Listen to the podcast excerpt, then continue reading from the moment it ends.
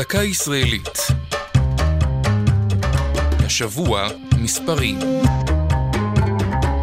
והפעם, התשעה. שמה של שכונה קטנה בפאתי הרצליה מקבל בתוכו פרשה כאובה, שבסופה הוצאו להורג בכיכר תחריר בבגדד תשעה יהודים חפים מפשע. בשלהי שנות ה-60 תפסה מפלגת הבאת' העיראקית את השלטון בהפיכה צבאית.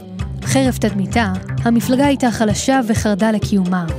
עד מהרה החלו אנשיה לרדוף אחר מרגלים ישראלים.